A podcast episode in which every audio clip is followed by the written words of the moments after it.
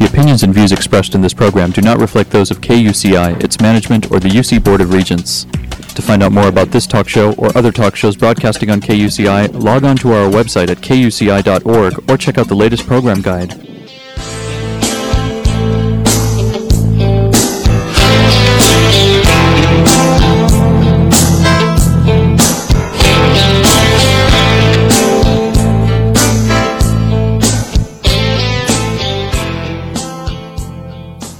Good morning. You're listening to KUCI 88.9 FM in Irvine, California, streaming online at kuci.org and podcasting on iTunes. Welcome to Fighting for Love. This show will help you turn conflict into collaboration in all your relationships. I'm Lloyd, the show's engineer, and your host is Mari Frank, an attorney mediator since 1985. She's a mediator for the Orange County Superior Court Civil Mediation Panel. Mari's a professor of negotiations and conflict management and has been a certified state bar trainer for over 25 years. To learn more about the show and our great guests, please visit conflicthealing.com. Mari, what's your show about this morning? Well, Lloyd, today our show is about stress free divorce. And you know, that's something that's close to my heart.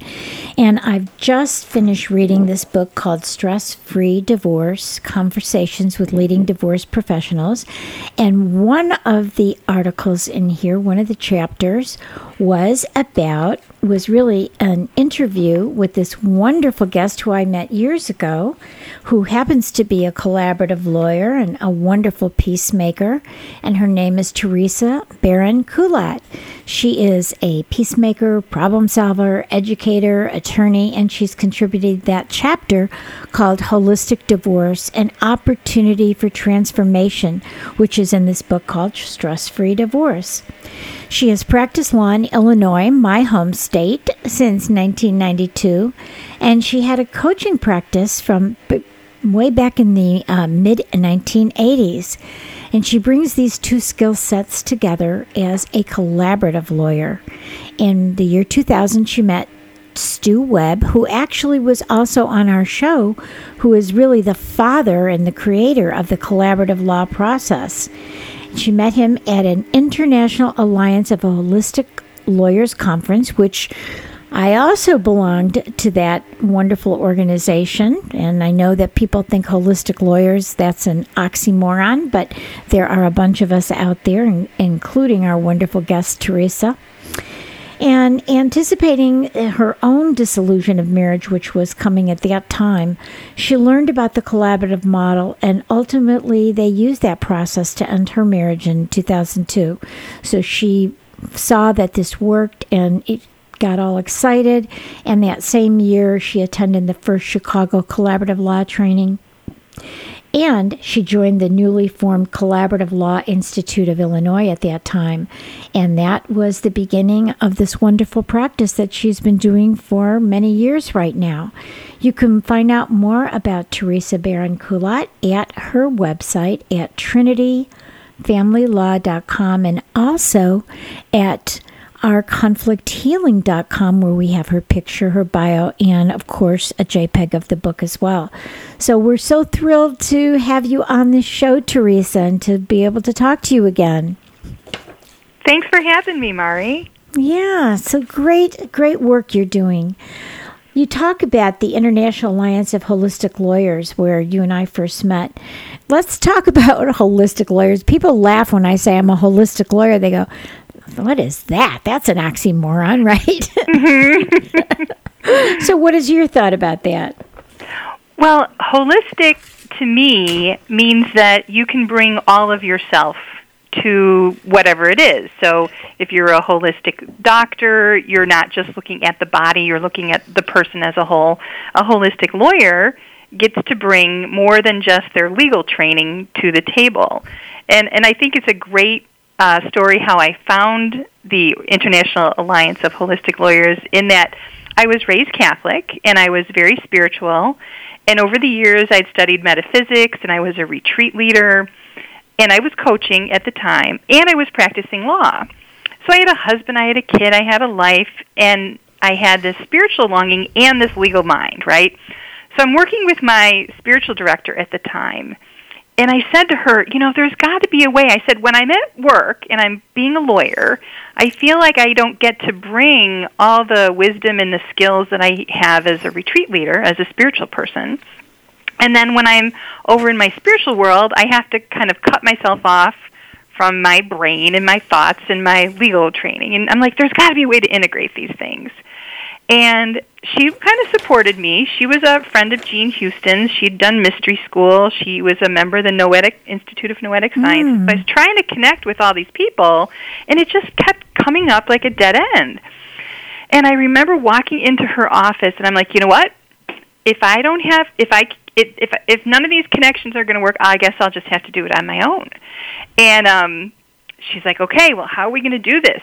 And I left the office. I went to Borders, and at Borders, I found an issue of Spirituality and Health magazine, and in it was an article about the International Alliance of Holistic Lawyers. I'm like, oh my goodness, these are my people. I know. And you know, it, it is kind of a different shift. It's a mindset that's very different. You know, when you're practicing litigation, you're out there into that fight mode. You have to really fight for your client, be that fervent advocate.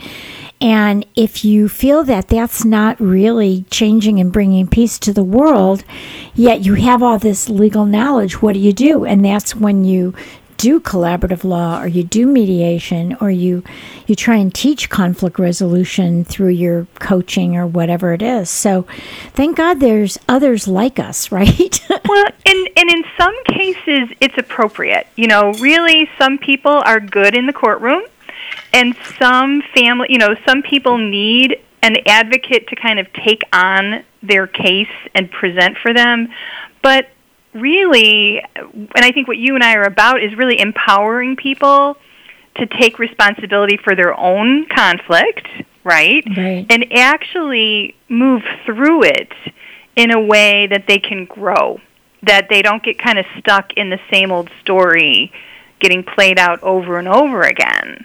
right, right.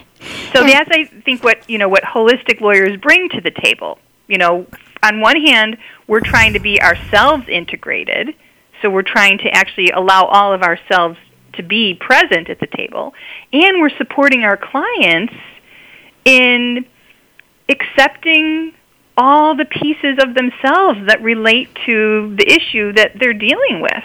Right, right. They're not just our uh, legal subjects, you know, and especially in divorce. Divorce is an emotional experience with legal ramifications. Exactly. And so, you know, that that's something, you know, I, I have these clients now who are used to dealing with attorneys. They're both engineers, husband and wife, and they're in my mediation. And the other day, I, I, I thought it was so sweet that the wife said, you know, Sometimes it's hard to believe you're an attorney, Mari, because everyone that I've dealt with that's been an attorney has not been open to hear emotions or hear the, um, you know, some of the subjective issues that that I want to talk about. So that is part of the holistic approach: is being able to allow people to express what's really going on within them without just focusing on the legal issues. So Well, and and one of the kind of phrases that I use here is that a family will get results beyond the balance sheet. right, That if you can actually move through a process and at the end of it be on speaking terms with your former spouse. If everybody can go to the the soccer game and sit together. If we can communicate and, you know, show up at the graduation party and not be distant or, you know, make everyone uncomfortable, right. then that's that's a really a benefit to the children and everyone in their community. And you know, Teresa, I read in your the your interview you talked about your grandparents that they had a really horrible divorce and couldn't couldn't be in the same room when there were all these, you know, family gatherings and stuff. Couldn't even be the same place. You, one went to the aunt's house and one went to your house, and that is so sad for the children and grandchildren. Well, they made everyone uncomfortable. Yeah, no one could really relax when they were around oh. and and I was young at the time and just for the listeners background my parent my father was born in 38 and his parents were divorced in 42, Mm. which was really unheard of in those days. Right, right. Um, and the other sad thing about it is that the judge at the time, rather than awarding custody to either parent, put these children in an orphanage. so horrible. So every week, every other weekend, they were visited. You know, one weekend mom would come and visit, the next weekend dad would come and visit. So they had a rough childhood, and yet by the time they were adults, it was healed with each child and the parents, because of course now these the children are adults and they have families. Right. But the the the the parents, my grandparents, we think there was some infidelity. Okay, so grandma had an affair, grandpa was mad. They went hmm. to their graves. They never spoke to each other. And it was it, it again had ramifications and I think that's actually what motivated me to actually get involved um, in this kind of work because no one gains from holding on to anger and pain. It really it only hurts the person who's hanging on to it and then the fallout is around them. Exactly. Yeah, so I, that's one of the reasons I like, you know, what what I do. And I feel really good about it. Well, you can blend who you really are. Otherwise, you feel kind of schizophrenic. At least I do. If I, you know, when I was litigating, it just was not who I am. I have a master's in psychology and I was a teacher for many years and, and coach like you. And it just is, um, you're incongruent when you can't be that harmonizing force, you know? Right. And, and you can't be when you're in litigation and the system says you need to be a fervent advocate. You do have to be a fervent advocate. Um, and sometimes, at least out here, it gets so bad that they actually had to establish civility guidelines in the state of California because people were so un- uncivil. And that happens a lot. I don't know about Illinois if they're more civil there, but it gets pretty bad here. You know, it can, and it's it's it's a good point you bring up, and I, I actually think it's worthy of a of a few minutes to chat about this because um, people say, "Well, you're supposed to be, as in our words, it's zealous advocacy," mm-hmm. and I say, you know what? I am an advocate for my client because my client wants a relationship with their spouse when this is over. My client wants his or her children to be able to walk away from this in a healthy state.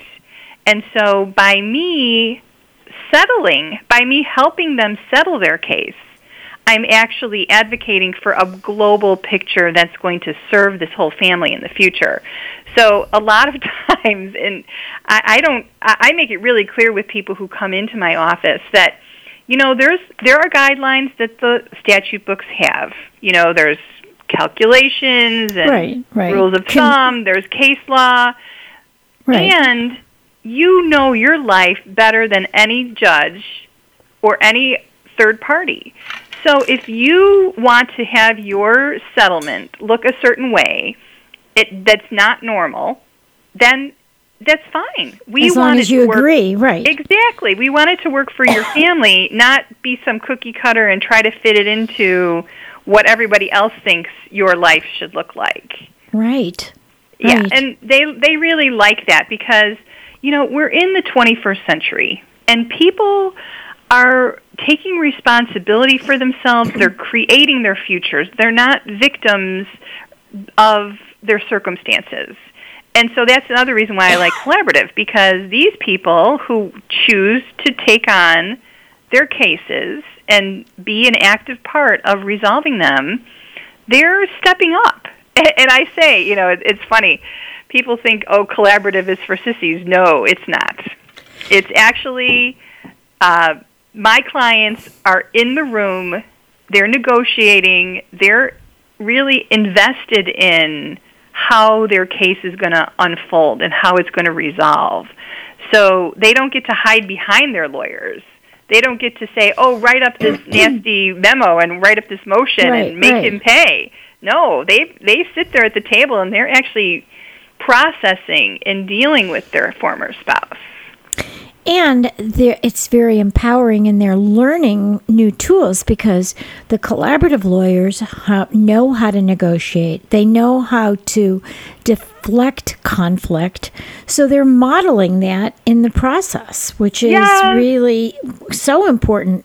I mean, if anybody's a sissy, it's people who go through litigation. Uh, they're they're in their primitive brain, you know. They Right. they're in the amygdala where they will fight or fly or flee or avoid and have their attorneys do it.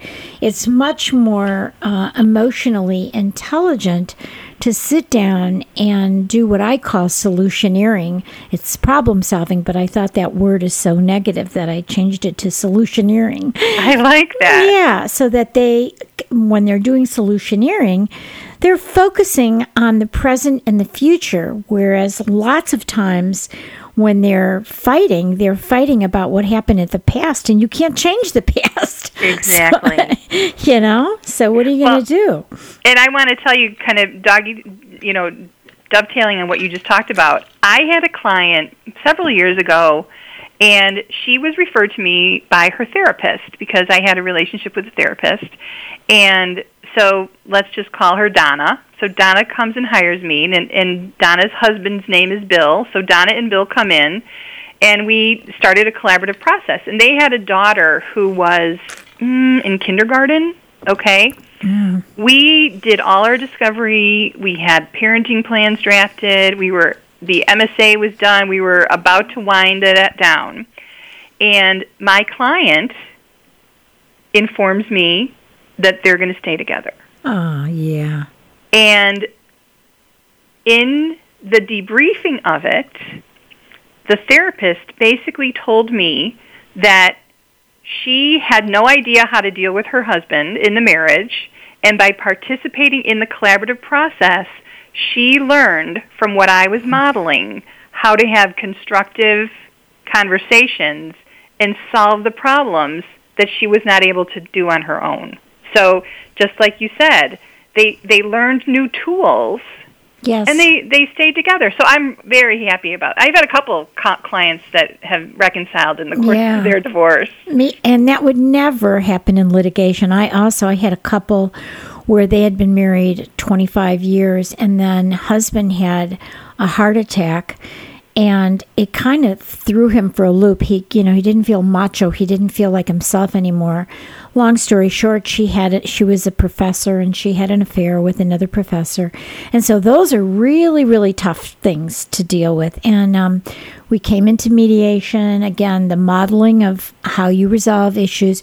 We got through all of their property and they had a lot they had a lot of money a lot of property we got through everything and we were about to do the same thing and they said you know we want to dismiss the petition and the response we want to take it off and and every year every year i got christmas cards for years Yeah. and years for because they got back together and it and it was because who teaches us right teresa Yeah. who teaches us how to have a healthy, loving relationship. I mean, your grandparents obviously couldn't teach Nobody them. right. And and so you know, I also grew up like that. Not not a divorce, but they you know they fought. They didn't know how to get through things. They finally mellowed by the time they were married, about fifty years, and then my mom died. But you know, I mean, really, it's hit and miss unless we teach the tools of you know speaking to each other in a positive way asking for what you want instead of what you don't want. Mm-hmm. And you know i mean this is this is the beauty of the collaborative process the the positive negotiation the mediation all that really goes together. And frankly you know it's time that we do that in th- really and, and avoid a lot of the tough litigation. It seems to me the only time you really need to litigate is when somebody is committing fraud or, you know, or you have to set a precedent or something like that. But otherwise, 90% of the time people should be settling and having Yeah. people to lead them and show them the way like we do, right? Yeah. Well, and what I've kind of now moving my practice into, um, and I call it transformative mediation. And you, you're probably familiar with the Yeah. theoretical concept, which in mediation, traditionally you're about resolving the issue on the table. Right. And transformative is actually around changing the people and their perspective toward the problem. Right. And whether or not you get a signed settlement is irrelevant. But what I when I'm doing it in my practice, and people can Google the word transformative mediation, but I'm using it for people who come into my office and they don't really want a divorce, but they don't like something that's happening in their marriage. And they don't have the tools, like we just discussed, to get through to their partner and change things. So it's it's almost like couples coaching. Yes, yes. Which, but it's but because I'm a lawyer, I always have in the background. Okay, well, these are the sorts of things you're going to have to figure out because if you don't figure it out here, you're going to end up in the divorce mediation right. world. right. And then I'll tell you what we have to do over there. Right. Right.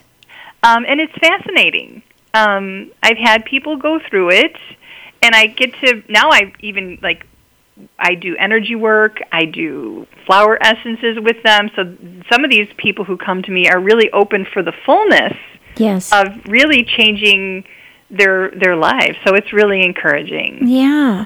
And you know the the nice thing about you know I've done that too where people have like a postmarital agreement. They don't want to get a divorce, but maybe there's some things going on or maybe they want to divide all their community property for estate purposes, you know? And um and so it, it's beautiful because they can learn how to make agreements. You know, when you go to a therapist, often they're not really um, that skilled at making agreements that are understandable, that are enforceable, that are that are really clear. And so, with your training as an attorney in mind, we can actually have them write up agreements that are really clear, and then they can, you know, kind of adhere to these agreements and never get the divorce, right? Right. And and the, the, the triggers. So that was that's another thing that we work that I work with is like what are the behaviors that are triggering these emotional responses that are getting you off kilter? Right. And so let's let's talk about that as opposed to, you know, what happened 15, 20 years ago. Right, Um, right. You surely can't do anything about what happened 15 or 20 years ago, but if they keep getting into the same kind of a, a fight, then ha- you know, if it's the same thing that they fight over 20, then there's something there that, that has to be cleaned out, right? Yeah. And they can do it maybe with a therapist, but a lot of times it's something that they just really need to bring to a conscious level and and you know forgiveness is is a huge issue too right Oh yeah, and apology, the power of apology. yes uh, you know, kind of going back to the collaborative world now, because we're in in a collaborative divorce, you're you're doing interest-based negotiation, right? Mm-hmm. And sometimes all a person wants is an acknowledgement of their contribution or an apology for something that they did that the other person did wrong. And and in in their own marriage, they're not conscious that that's what they want. But then we talk it through, and it's like, well, would it be helpful to you if he apologized? So then, uh, which, oh, if, if I may, yeah um, take this chance to kind of jump over into a kind of zoom out um, with collaborative. Okay, for the people who you know maybe aren't super familiar with it, um, in a collaborative divorce, there are two parties, husband, wife, or you know two partners, and they each have an attorney. So the attorneys and the parties are committed to resolving the case outside of court, and there's an agreement that if they don't settle, then this couple has to get two new lawyers to fight in court. Okay, that's that's like your basic collaborative case. and I, I just want to add to that how important that is because the attorneys then commit that they won't take the case to court which means that there's no incentive for that i mean there's more incentive for them to help them settle than it would be for them to bill like crazy and go to court so i think that's just something that really makes makes the thing work Yeah. And then then there's another whole level of collaborative which is the interdisciplinary model where in some jurisdictions and in, in Illinois we aspire to use interdisciplinary practice meaning there are mental health professionals so therapists coaches uh, who are who coach the clients to deal with their emotional content. We have child specialists whose whose expertise is helping these families parent children post divorce so that the parents are making decisions not based on what the lawyer thinks is a good idea, but based on someone who's got advanced degrees and who works with children. Right. And we have financial specialists who are trained in the model so that when this couple walks into this very difficult, challenging rite of passage, it's not just someone with a legal background, it's someone with a mental health background. It's someone with the financial background to say, well, you know, if you divide things this way, this is what it'll look like. If you do it this way, it'll look a little different.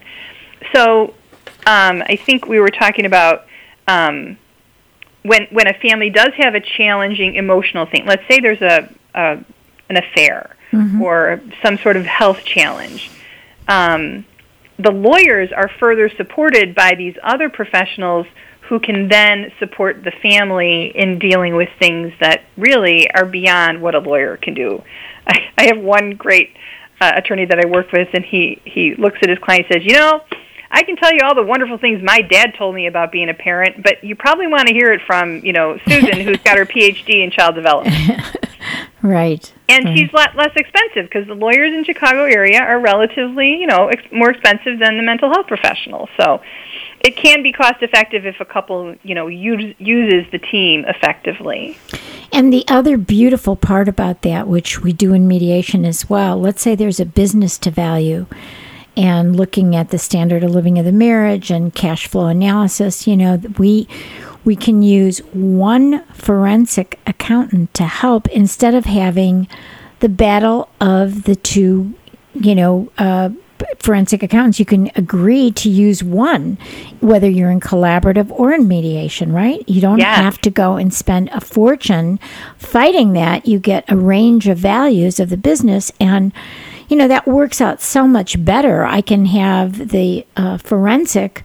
Uh, on the phone with us while we're in session and answer all the questions and go through it. And he or she knows that he has to be neutral and so that saves a ton of money. And then that's part of the collaborative process. Exactly. And the, the other reason these business valuators like us and like our process is that when they even prepare their reports, they don't have to go into the same amount of defensiveness right in anticipation of getting called as a witness because in a collaborative process everyone on the team there's an agreement that they will not be called as a, as a witness in subsequent litigation unless everyone agrees. Right. Now, the good news is that a business valuator who's neutral, I mean, even any business valuator is never going to give you a single number. It's going to be a range. Right, right. Right? Right. And so you get both sides, and I've had several cases with small businesses, family owned businesses, partnership interested, and everyone is satisfied with the fact that, hey, we've got a range this person has done the due diligence, and here's what I think is another really important piece here. Those neutrals are mindful of the need to educate the less informed spouse. Right, right. It's not an issue of, okay, I'm going to take all my blocks and hide them in this corner of the room. And then the other side says, well, I'm going to take the blocks that I want to play with and go in this side of the room, and we're going to divvy up the information as somebody needs it and manipulate the information. Right. It's right. not like that. Right. Really, everybody wants everyone to be informed and educated. And that's so beautiful. And believe it or not, would you believe that we are done? We're out of time now. It's just that there's so much to talk about, but I think I want to just make sure that everybody gets a chance to to look at this book. It's Stress Free Divorce: Conversations with Leading Divorce Professionals, and um, you can hear, you can actually look at that book and read all the wonderful interviews, including our wonderful guest, who is Teresa Brand. Kulat, and you can give. I'm just going to have you give your website, and then it's time to go. Thank you so much, Mari. People can find me at trinityfamilylaw.com. Thanks okay. so much. Well, we will keep in touch, honey. Thank you so much, and keep up all the wonderful work that you're doing for families. Thanks. Take care. Bye bye. Bye. You've been listening to KUCI 88.9 FM in Irvine. Bye. The opinions and views expressed in this program do not reflect those of KUCI, its management, or the UC Board of Regents.